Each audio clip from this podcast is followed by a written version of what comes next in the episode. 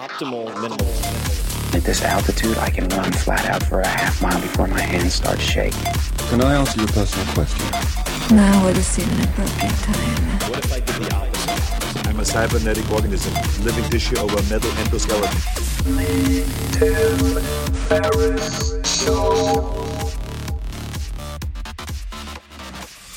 This episode is brought to you by Athletic Greens. I get asked all the time what I would take if I could only take one supplement. The answer is invariably Athletic Greens. I view it as all in one nutritional insurance. I recommended it, in fact, in the four hour body. This is more than 10 years ago, and I did not get paid to do so. With approximately 75 vitamins, minerals, and whole food sourced ingredients, you'd be very hard pressed to find a more nutrient dense and comprehensive formula on the market. It has multivitamins, multi mineral greens complex, probiotics and prebiotics for gut health, an immunity formula, digestive enzymes, adaptogens, and much more. I usually take it once or twice a day just to make sure I've covered my bases if I missed anything I'm not aware of. Of course, I focus on nutrient dense meals to begin with. That's the basis.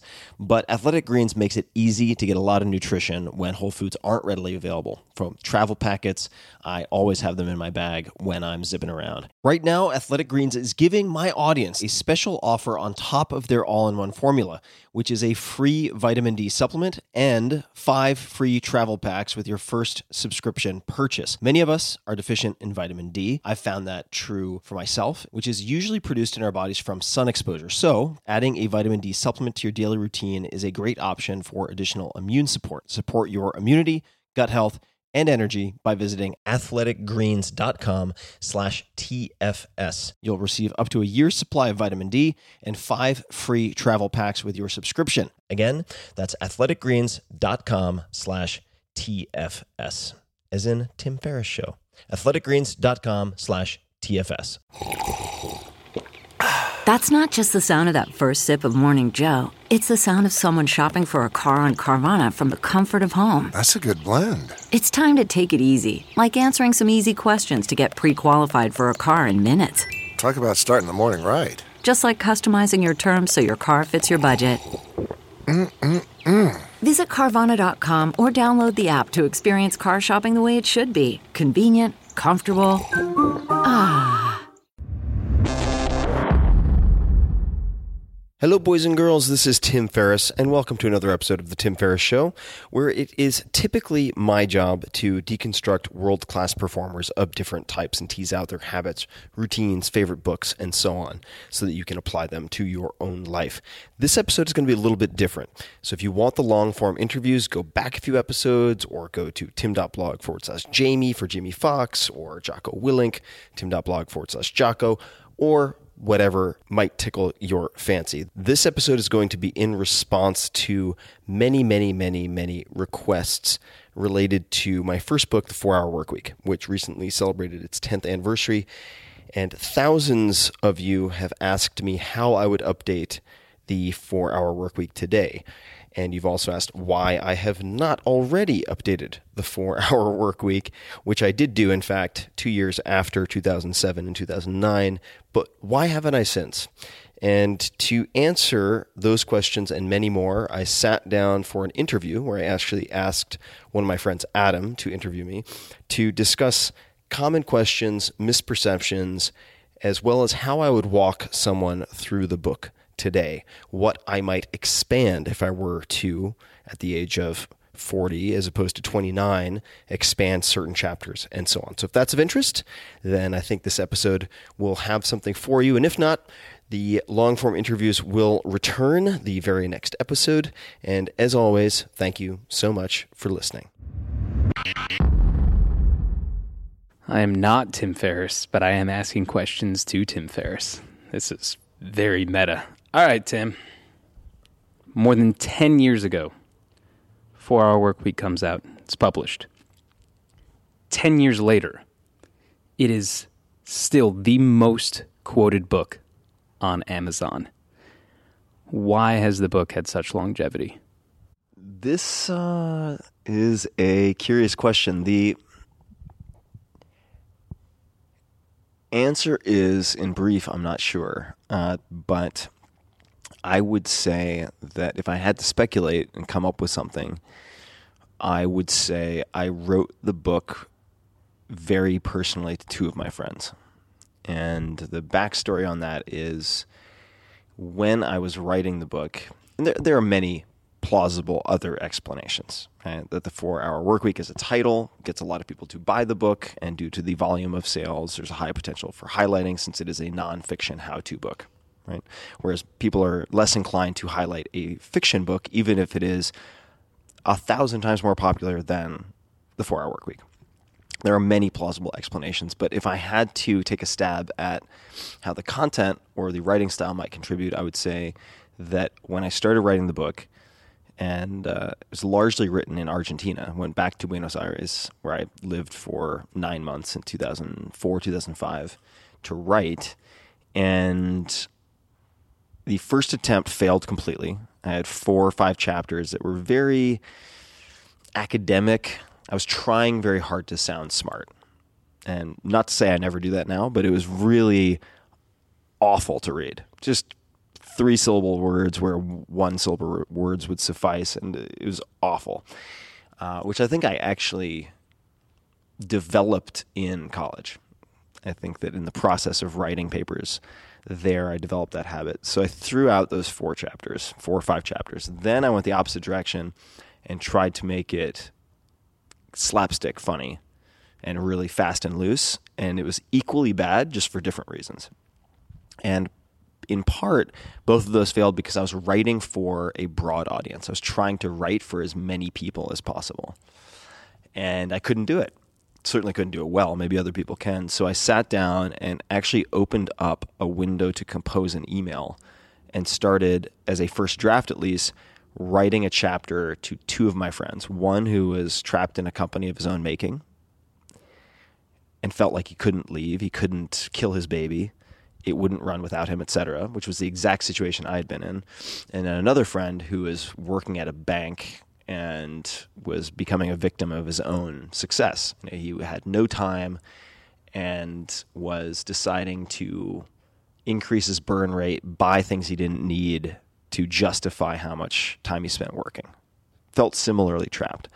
And these were guys around my age at the time, 29 or so, 29, 30 and I knew them really well because I was effectively them. I mean, we had so much shared experience, so much shared DNA, so many shared goals, aspirations, problems.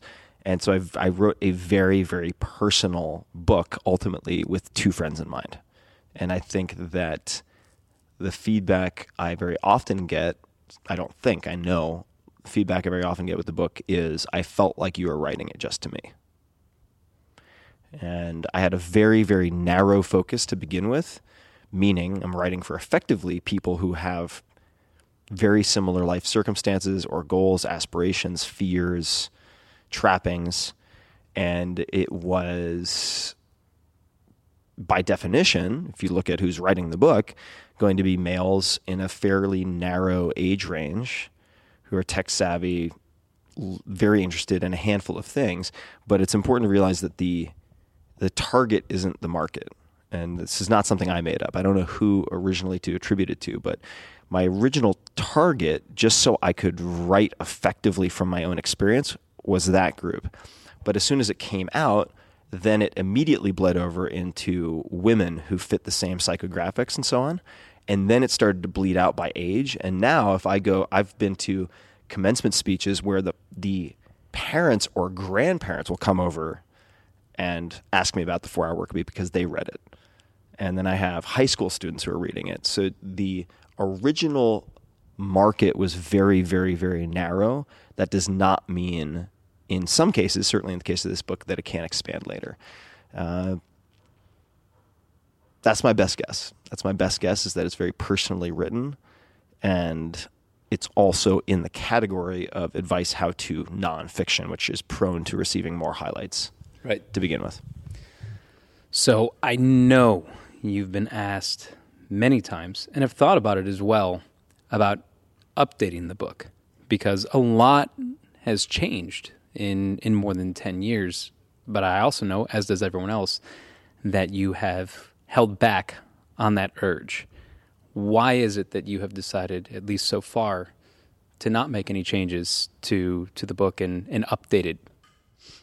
Yeah, this is a good question. There, are, this is something that I have had a tremendous amount of internal debate about and uh, internal conflict about. On one hand, I really want to provide the latest and greatest and cutting edge to my audience. On the other hand, in the format of a book, that is a losing battle. It is a fool's errand because as soon as I update the tech and the tools, it will be outdated. Six months later, it would need to be completely rewritten uh, in most cases. So if we look at the four hour work week, I would say there are a few levels to the framework and strategies and advice in the book. You have principles, sort of first principles, like ordering principles, that are the most important.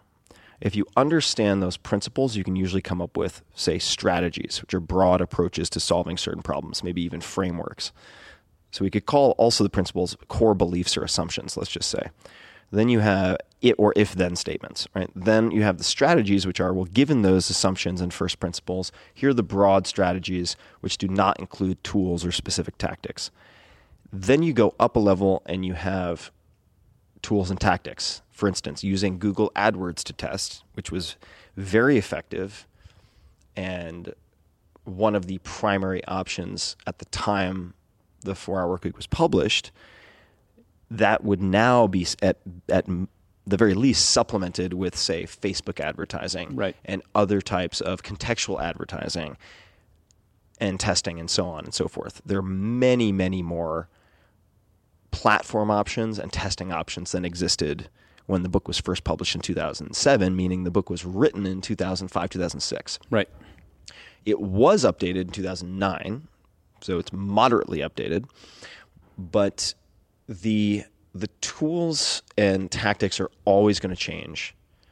And for that reason, I encourage people, and the reason I haven't updated those in the written format in the book thus far is that if you understand and focus on the principles and strategies, you can figure out the tools and tactics. Right. And in fact, you're going to have to do that. If you're going to choose to be an entrepreneur, someone who makes something from nothing, let's just say very broadly speaking, or someone who moves assets and resources from an area of low economic yield to an area of high economic yield, which was the one of the original definitions from J.B. Say, I believe his name was. You are going to have to become very good at improvising and problem solving. So if you're not willing to figure out the tools and tactics on your own, I would say you are ill-equipped uh, or unwilling to be what is required to achieve any modicum of success as an entrepreneur, right? And that's not just me absolving myself of the responsibility of updating. Right. The principles and the strategies are very important. 80 20 analysis. Uh, let's just say some assumptions, which could be falsified, but that time is the most valuable non renewable resource compared to, say, income, right? All of these then inform the later decisions. So a book is not the best format for tracking technology. Nonetheless, it would be nice to update, but it would be better done via some type of community online or online repository. I tried that with a forum, and it turned into, as you're well aware, a gigantic pain in the ass headache. So I euthanized that.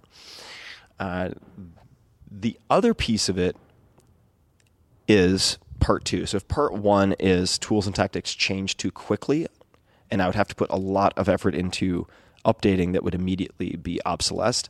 The second piece of it is looking back, say, at the four hour work week, there are parts of it that make me cringe a little bit.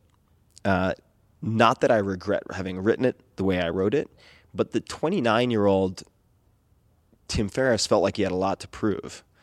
And he did have a lot to prove. I mean, there are hundreds of thousands of books published every year. And I had, at that time, no media training. I was utterly unprepared for everything that transpired because the initial print, well, the book was, first of all, turned down by 27, I think it's 27 publishers. Just Vi- a few. Violently in some cases. And then the initial print run was between 10 and 12,000 copies. You couldn't even get it in many places in the US alone. The book was not expected to do much at all, and therefore I was completely unprepared for everything that came afterward. In writing the book, also in writing for my two friends, uh, I was very much myself at the time. And myself at the time had a, a bit of chest puffing, uh, very hyper aggressive, uh, and looking back, if I were to edit the book now, it would have a very different voice. It would have a very different tone, have a very different feel. But the four hour work week now has been translated into more than 40 languages. It is almost always in the top 100, top 200 on Amazon. Like you said, for 2017, it was the most highlighted book across all of Amazon, which was even to me a big surprise. And there's a certain, for lack of a better word, there's certain magic or alchemy in that book that made it click and still makes it click 10 years later that I don't want to fuck with. I'm really afraid that if I go in there and start tinkering, that I'm going to step on the butterfly that then you know causes like a, a, a, hurricane on the other side of the world within the book that that somehow affects what that book has done. And if it's not broken, I don't want to try to fix it. So that's another reason why, if we look at not just the tools and resources and so on, if I were to go into the book, I worry that I would tinker in a way that would damage it. And if people want to read the later Tim, they can. It's very easy. You just read the later books. Right. Each of those books is a snapshot of me at a very particular point in my life. And although I wouldn't view them as autobiographical, they absolutely capture a lot of my goals, priorities, neuroses, and so on of a given point in my life. Uh, so those are a few of the reasons why I've chosen not to update the book. If there was a section or two, which you've been asked a thousand or two times to update, Yeah. is there anything that comes to mind that now feels a little outdated and something that when you think of today what you are doing, you would be like, you know what? Here's how I would refresh that section. Uh, there are a few sections. I say, broadly speaking, since the four hour work week's broken into definition, elimination, automation, liberation, the automation section, which talks about uh, business process outsourcing, delegation, the tools that can be used for that. Uh, certainly, the testing components of what we might call now uh, developing, launching, iterating on a minimally uh, a minimum viable product MVP. Those could all be updated. And I left out another reason why updating is challenging. And I would take it one step further. We're talking about tools and tactics, right? Right. We come down a level. Let's consider the principles and strategies. Let's take art as an example. Drawing, right? So you might have certain principles and organizing principles, which are beliefs about materials and 2D and so on for charcoal or some type of drawing. Then you have strategies, which is composition and so on. Then you have the tools, given pens, pencils, and so on. Given my audience right now, if I recommend a given pen, right, it is almost certainly immediately going to be sold out. That problem, which has been nicknamed the hug of death by some of my fans, applies even more so to services. So if I recommend a given service that currently has a few thousand users or even tens of thousands, and then they get hit by a million or two million, it can absolutely destroy the service, particularly if it's not automated and there's some type of client interaction or customer service. If there is a manual component, I can completely destroy it.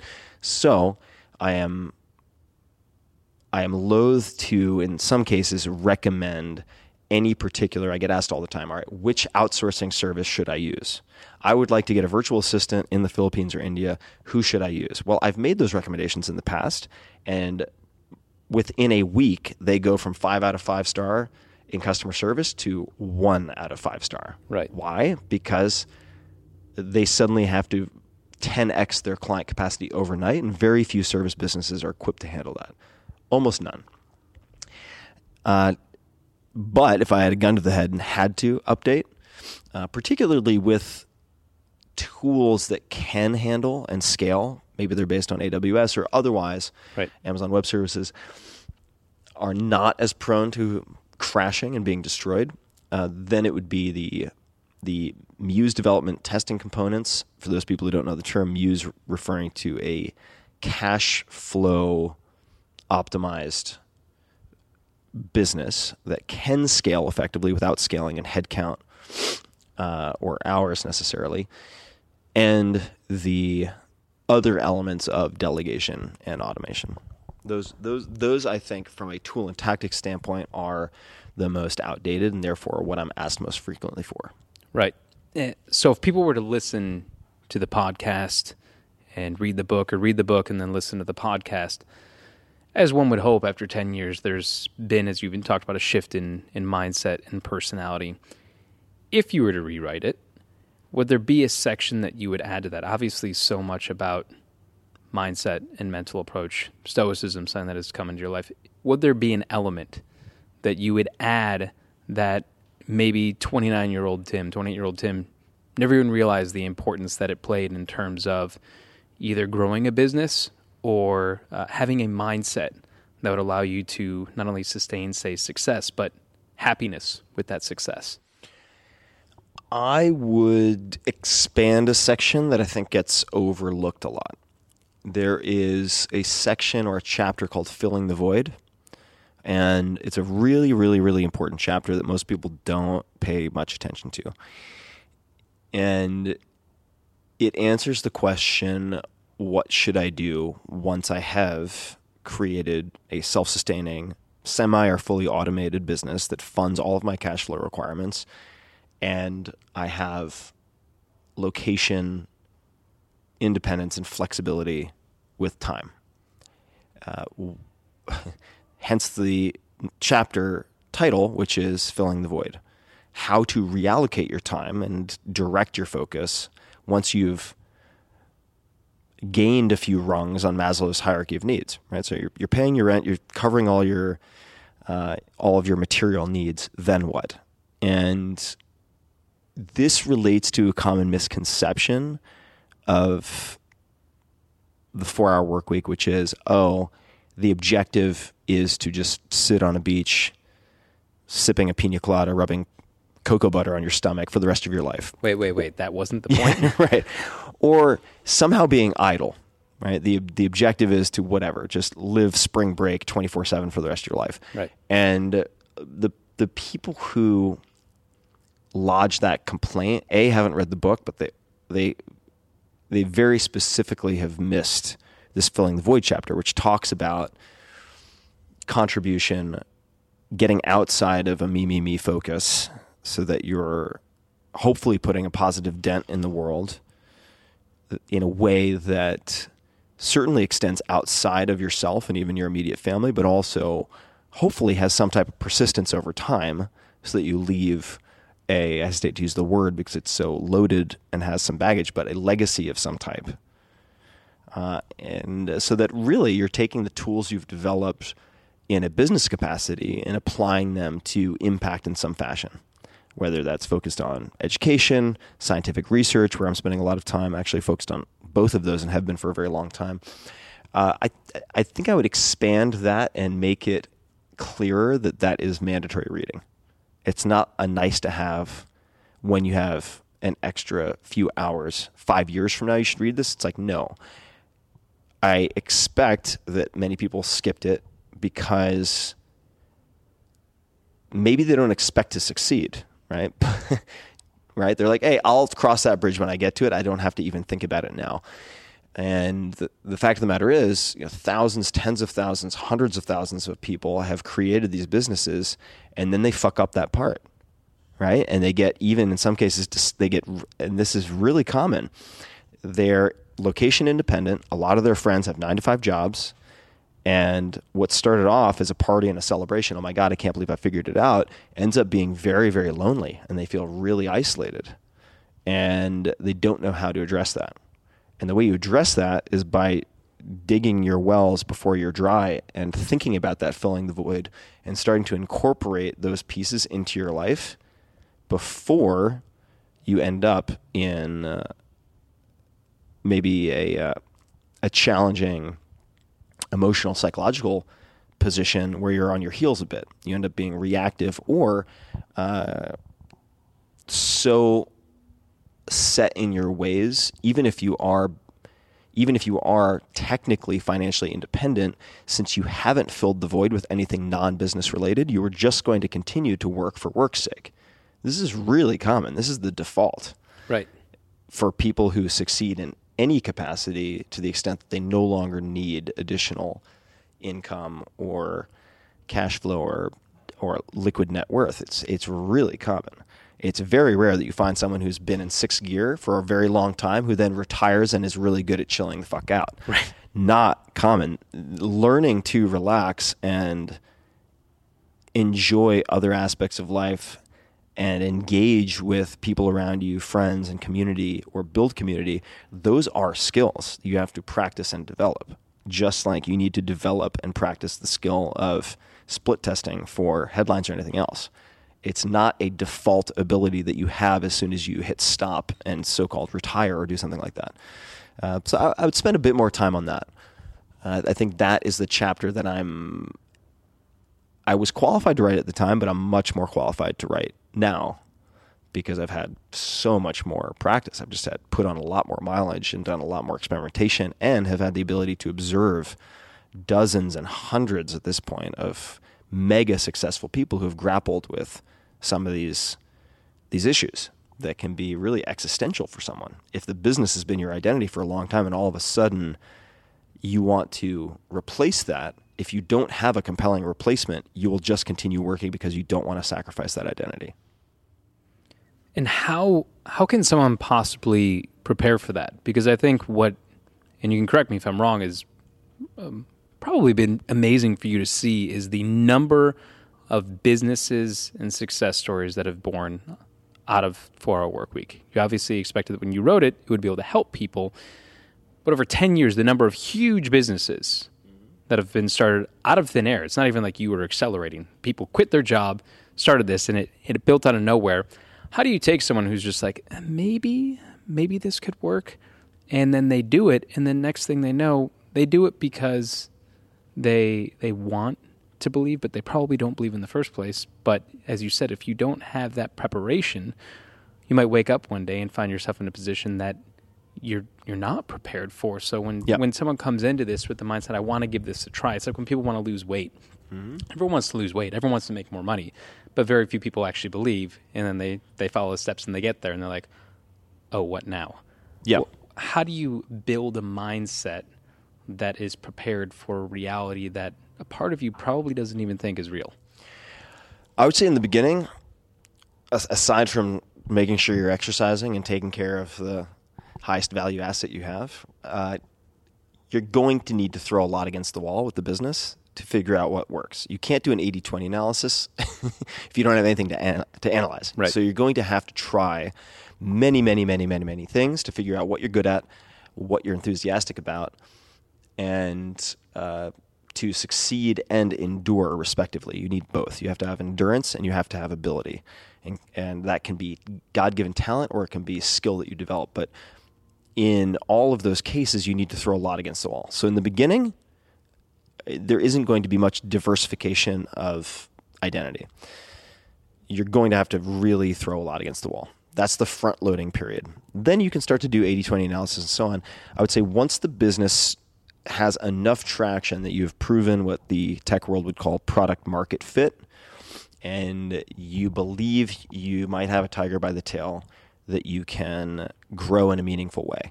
Once you have that, there are a few steps you can take. Number one is to build a business that you can sell, even if you never plan on selling it. This is a very helpful, not just thought exercise, but blueprint to keep in mind and lens through which you should look at your business. And there are there are other books out there that I think can be quite helpful. Uh, the E Myth Revisited is one looks mostly at service businesses but could be applied to product. Built to Sell by John Warrillow is a book that I found very interesting to ponder.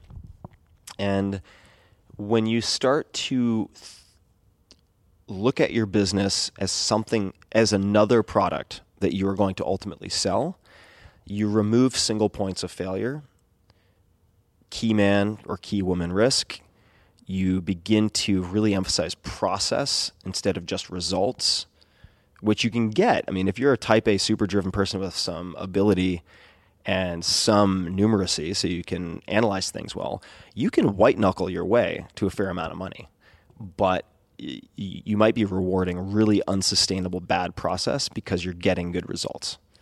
And uh, not only does that not scale, it's unsustainable. You will burn out, or most people will, certainly, or you'll be miserable. And you most certainly can't sell it unless you want to be attached to it forever. And I would view that as lens slash step number one is once you have some traction and you believe that you can pour gasoline on something that is already working, okay, now let's take a step back, look at your org chart. You don't need a lot of headcount. It could still be a one person business, but how can I automate certain things? How can I empower, say, freelancers or uh, fulfillment centers, companies I work with to make autonomous decisions? And otherwise create recipes and policies that replace me as a bottleneck that needs to make one off decisions over and over and over again. That's really important. The second would be simultaneously or shortly thereafter, diversifying your identity. You asked about happiness a bit earlier. Let's just call it sense of well being, sense of inner peace, just feeling unconflicted uh, and unanxious, perhaps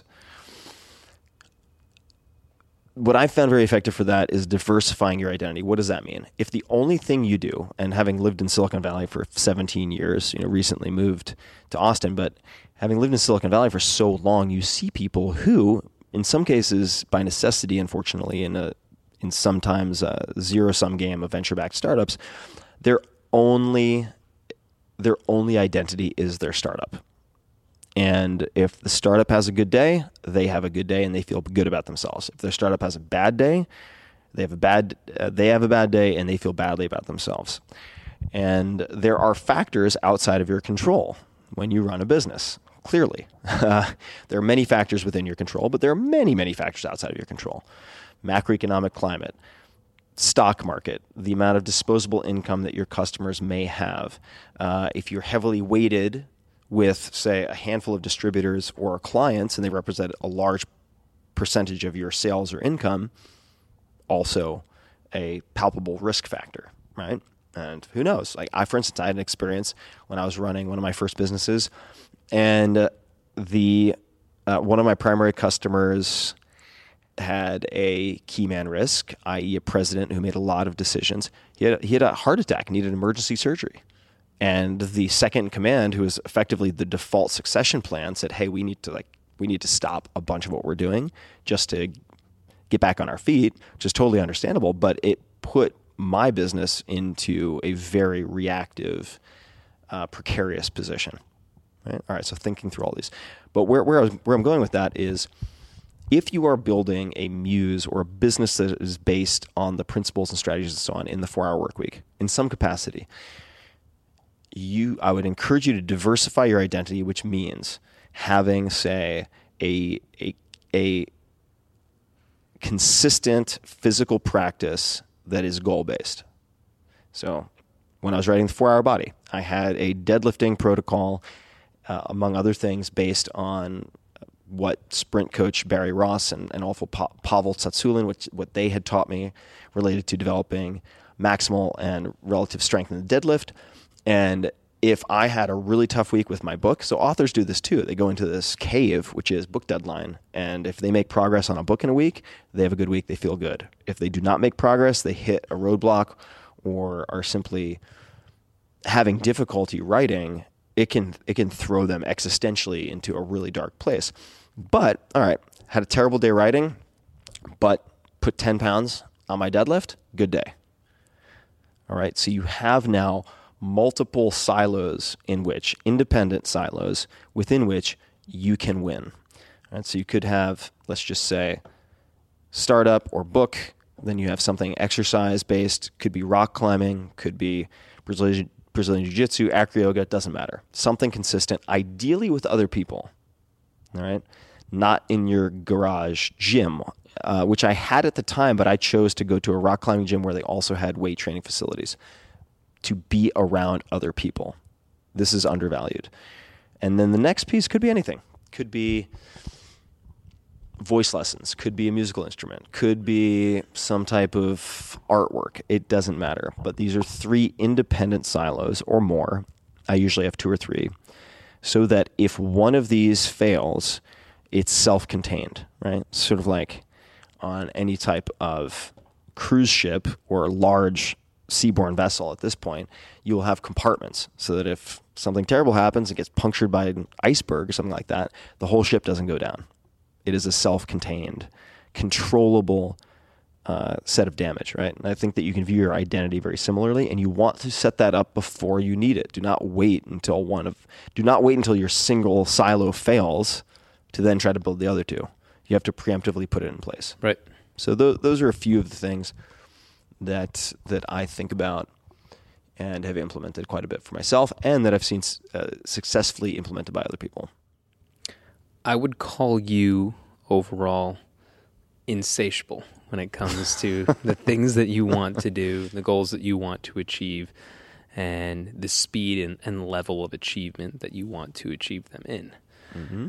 I imagine it was the same way when you were writing this book, but I also know that you are much more reflective. What would Tim Ferriss right now tell the Tim Ferriss who is writing four hour work week, knowing right now the success the book has had, how many people it has genuinely helped, and the, and the difference it's made uh, you know, overall to so many people's lives. I think this is going to be a very dissatisfying answer. That always works. Uh, I don't think I tell him anything until the book was done, because and this is this is a dissatisfying answer that a lot of my interviewees on the podcast give me, and I'm always like, ah, come on, but they're like, hey, much like me with my hesitancy to go back and edit the four hour work week, it's like I don't want to step on that one butterfly that then changes everything, the Right. entire trajectory. And if you think about it in a given day, remember I was I was contemplating this at one point. We think of life changing as big events. X, Y, and Z was life changing. Right. X, Y, and Z changed my life, some big event.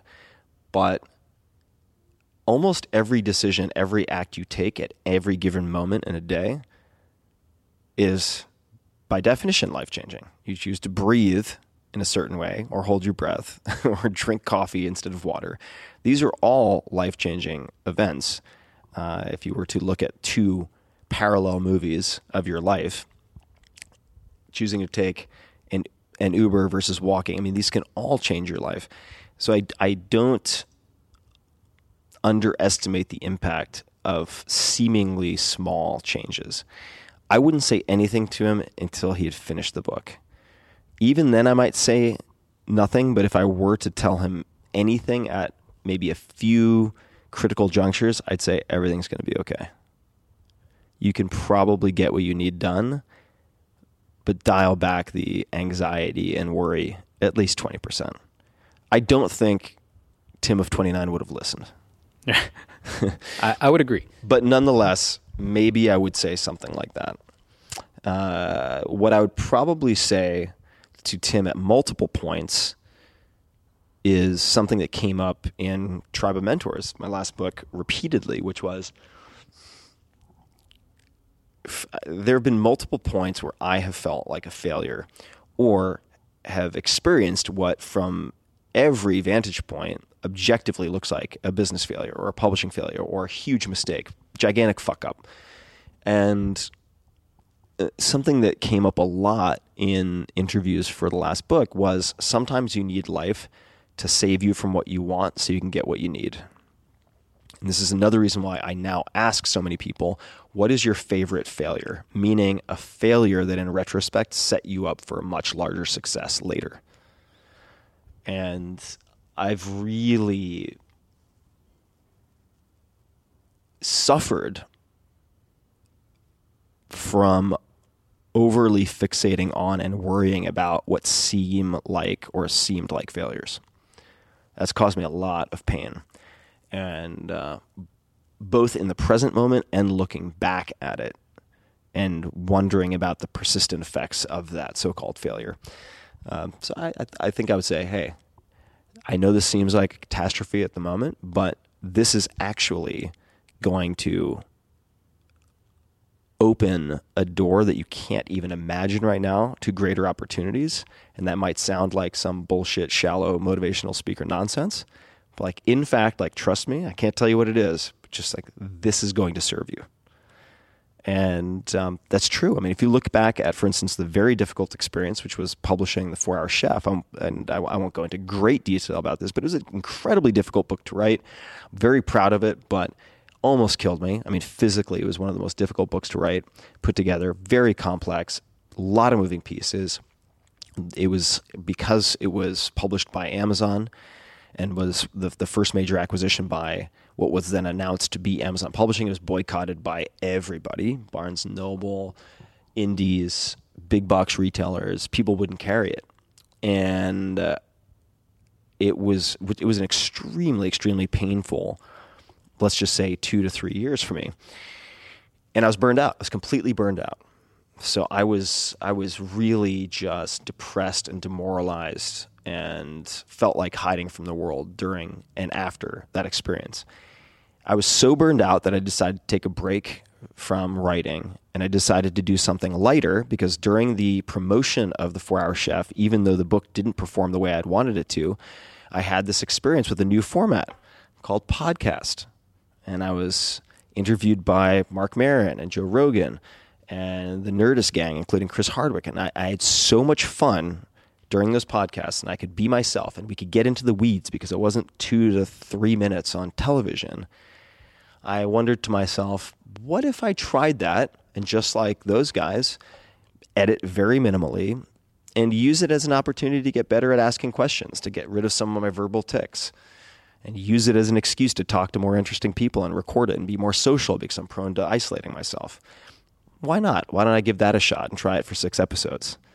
So if I hadn't had what I considered a complete catastrophe at the time, this podcast wouldn't exist, which has turned into something much, arguably, uh, much bigger than all of my books combined, at least based on feedback from listeners and certainly based on monthly reach. That's one of many, many examples. So I think I would say, look, just trust me because I'm your future you. So I know more than you do, actually, kid. Uh, this seems like a mess, but you need life to save you from what you want sometimes to give you what you really need. And trust me, like this apparent failure is going to give you like a hundred X on the flip side. Just be fucking patient and don't do anything stupid and self destructive because you're really depressed and sad right now. That's what I would say. And how important is that that the failure can really happen at any point? Yeah. I mean, when you think about Four Hour Chef, you had two number one bestsellers at that point, and Four Hour Work Week I think was on the bestseller list for forever. Is a good way to put it. Yeah, like four and almost five years straight. Yeah. yeah. So uh, knowing that a lot of people associate failure at the beginning when they start, but that failure can happen at any point, and that resilience is important. How much is that almost even a lesson that needs to be applied to four work week if someone is picking it up or going back or thinking about giving some of the recommendations a try? Um, I think resiliency, as you said, it's something that you've learned, but is it something that you can prepare for as you try to start something new, which is scary for anyone? There are many ways to practice it many ways to train yourself. Uh, I won't beat a dead horse on Stoicism since I've certainly talked a lot about it, but Stoic philosophy, Seneca, Marcus Aurelius have both been very, very helpful. And for those people who have no familiarity, I'm not going to get into it, but you can you can Google Tao of Seneca. I put together a gigantic compilation that contains some of my favorite writing. It's available for free as an ebook. You can find it easily. Tao T A O of Seneca. But you know everyone from Bill Belichick, right, competitor supreme in the uh, in the, certainly in the football arena, to George Washington, Thomas Jefferson. I mean, you go through uh, prisoners of war from Vietnam War and and other periods have all cited or in some fashion. Actually, Bill Belichick hasn't personally cited, but I know that the Patriots, Seahawks, and so on at every possible level uh, have consumed stoicism as a means of competitive advantage. Uh, but in terms of developing resilience and tempering emotional reactivity so you can make better decisions, uh, that's a fantastic tool. It's really a tool kit. So that's one.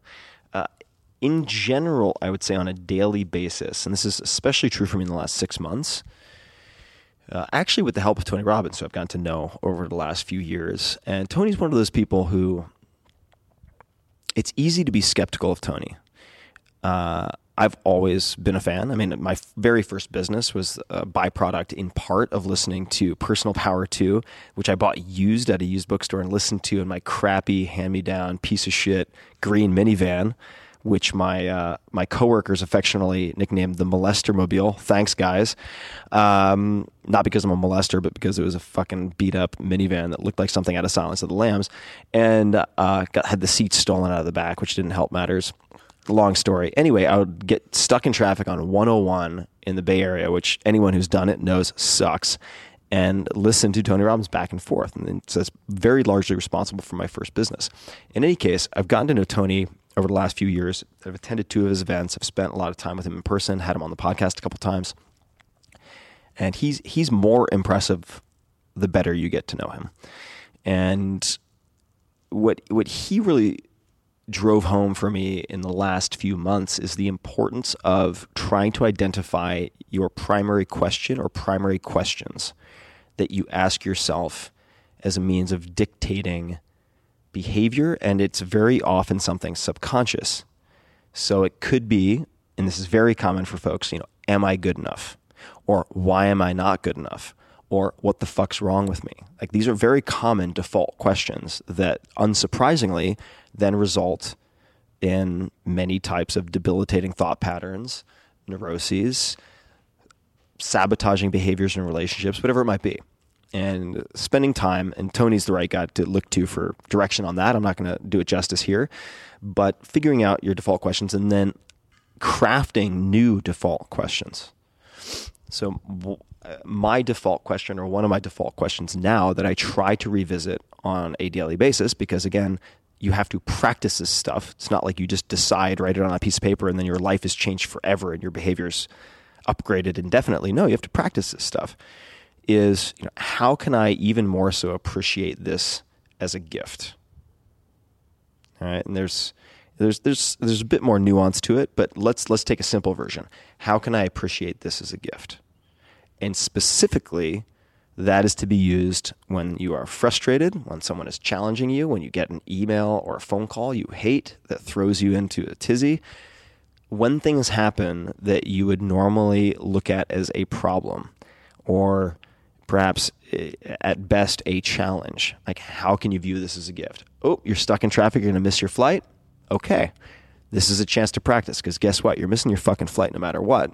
So, how can you view this as a gift? Like, what is this an opportunity to do?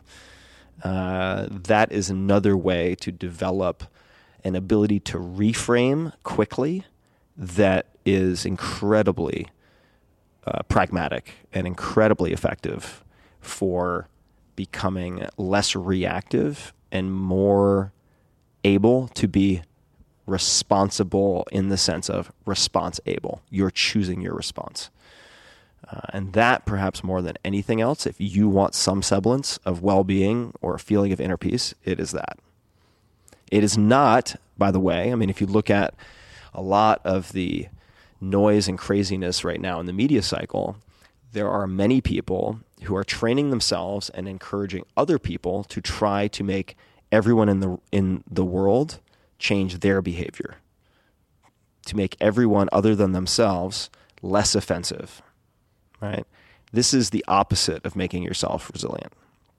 It is much more, much more practical and possible to train yourself to be less easily offended, to train yourself to reframe so that you can take people, many of which are never going to change their behaviors, and repurpose what they might present you with as an opportunity or a gift. This doesn't mean you don't call out terrible behavior. It doesn't mean that at some points you don't put on brass knuckles, metaphorically speaking, and like deck someone in the face. Yeah, there are times when you fight. But if your default is always fighting, not a good approach. You're not going to have the stamina or the strength to actually fight the larger necessary fights, and uh, you're going to exhaust yourself and you're going to alienate people.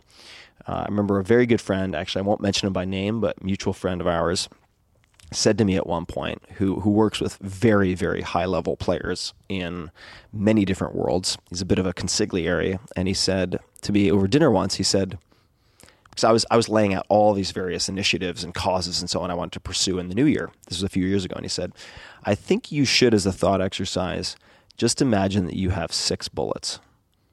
You have a revolver with six bullets, and that's all you get to spend over the next year or two. You have six things you can take really seriously and do very publicly. That's it. So pick those very wisely, which is not unlike Warren Buffett's approach to saying, here's your here's your card. You have 10 hole punches. Those are the investments you get to make for the rest of your life.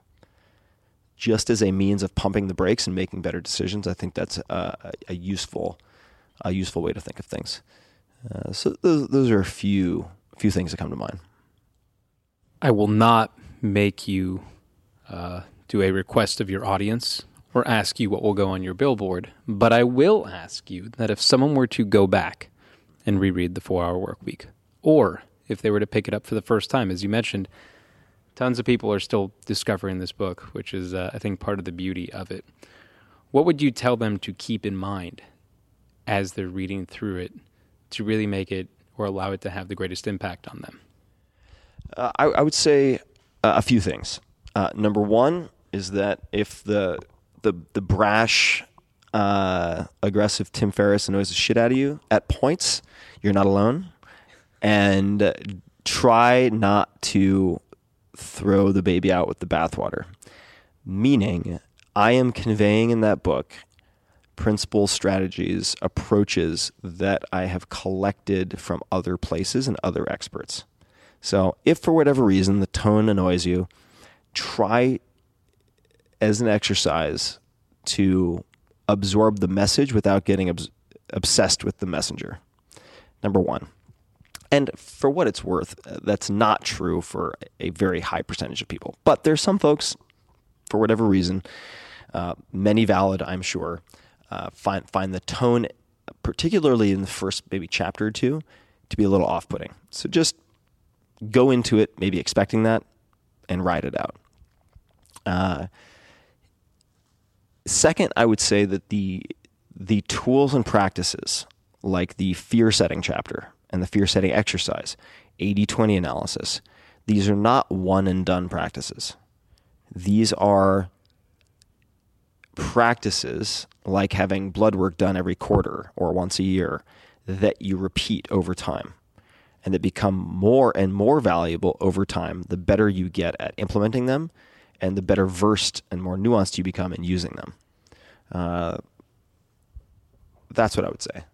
Uh, th- those are two. And then last, perhaps, uh, which relates to everything we've been talking about, is focus first and foremost on the the different reframing of assumptions about life and principles, the core tenets of the book, the strategies, and don't get overly distracted by the tools and tactics. So if you're not interested in building your own business uh, or building a business along the lines of what is described in the book, that's fine. Just focus on the higher level concepts. And this has been applied by many, many, many people. I mean, if you look at some of the most successful venture capitalists or billionaires who certainly do not have what they would consider a four hour work week, uh, nonetheless, a, a lot of them have read this book and been quoted in the New York Times and other other profiles that that, that are out there. Uh, you have people working in, say, education or defense contractors or uh, even attorneys who have read the book at, and operate at a very high level, who are applying the principles in some fashion maybe just 10%, and seeing uh, very dramatic results, but not building a business. So don't get fixated on the the type of pen that is being used or the type of crayon that's being used. Look at the look at the concepts of composition and then the principles of drawing and artwork and learn those because they are transferable to many different areas. Awesome. Thank you, Tim. All right. Yeah, my pleasure. Thanks for hanging out. Hey guys, this is Tim again. Just a few more things before you take off. Number one, this is Five Bullet Friday.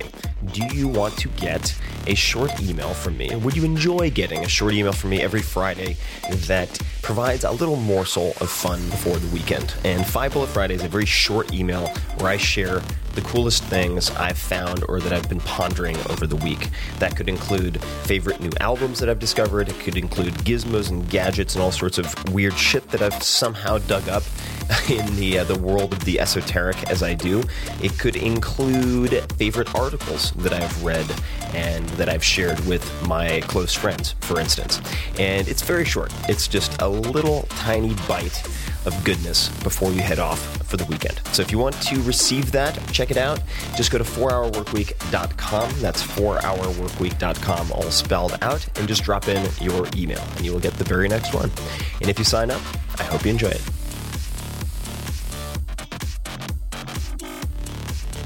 This episode is brought to you by Peloton.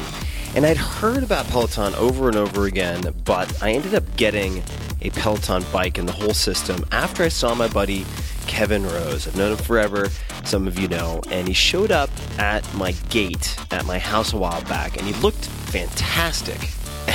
And uh, I asked him, I said, dude, you look great. What the hell have you been up to? Because he's always doing a weird diet or another, but it only lasts like a week or two. So he always regresses to the mean after like 75 beers. And he said, I've been doing Peloton five days a week. Now that caught my attention because Kevin does nothing five days a week. And you know I love you, Kevin. But it really piqued my curiosity. Ended up getting a system, and it's become an integral part of my week. I love it, and I really didn't expect to love it at all because I find cycling really boring usually. But Peloton is an indoor cycling bike that brings live studio classes right into your home. You don't have to worry about fitting classes into your schedule or making it to a studio with some type of commute, etc. New classes are added every day, and this includes options led by elite New York City instructors in your own living room. You can even live stream studio classes taught by the world's best instructors or find your own favorite class on demand. And in fact, Kevin and I rarely do live classes, and you can compete with your friends, which is also fun. Kevin, I'm coming after you. But we usually just use classes on demand. I really like Matt Wilpers and his high intensity training sessions that are shorter, like 20 minutes. And I think Kevin's favorite is Alex, and everyone seems to have their favorite instructor, or you can select by music, duration, and so on. Each Peloton bike includes a 22 inch HD touchscreen, performance tracking metrics. I think that, along with the real time leaderboard, are the main reasons that this caught my attention when cycling never had caught my attention before. It's really pretty stunning what they've done with the user interface to keep your attention.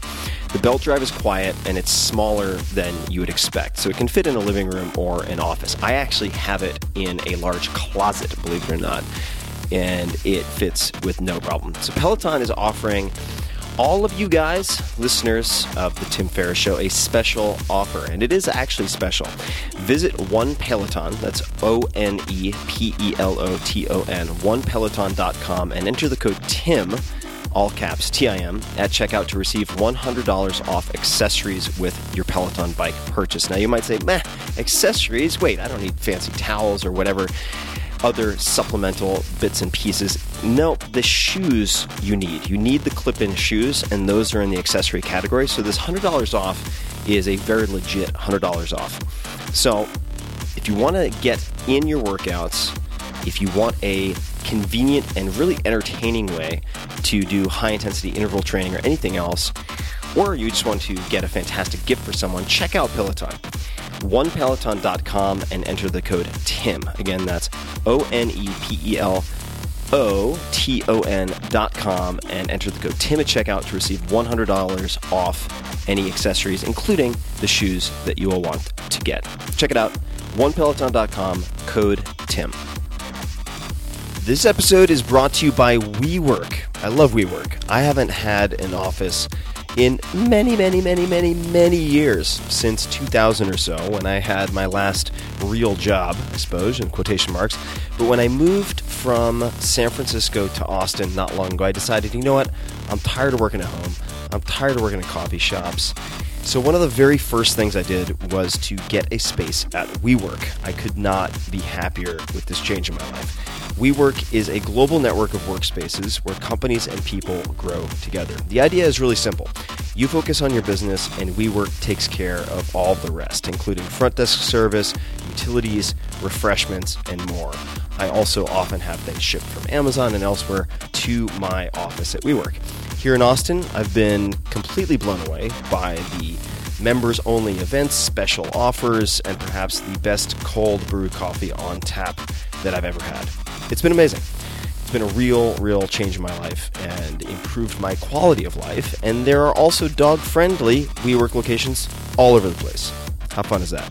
WeWork caters to everyone from entrepreneurs and freelancers to startups and even large enterprises including GE, Salesforce, Microsoft, MasterCard, Samsung, Spotify, Pinterest, and Red Bull, among many others. In fact, more than 10% of Fortune 500 companies currently use WeWork, and it's a rapidly growing group. In other words, it's not just solopreneurs and ground level startups that use WeWork, but everything from that to the big companies who are seeing very huge benefits as well.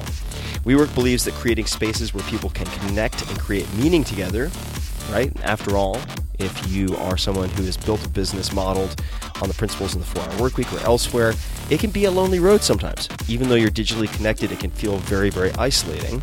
So, in these spaces, you can connect with real humans and uh, all the while use space more efficiently and cost effectively, which makes you and your business better equipped to face the challenges of today and tomorrow. WeWork now has more than 200 locations, so you can find great spots all over the world. So head over to we.co forward slash Tim. That's we.co, C-O. We.co forward slash Tim to become a part of the global WeWork community. At the very least, I encourage you to check out pictures of some of the locations around the world. There are some incredible spots. So check it out, we.co forward slash Tim.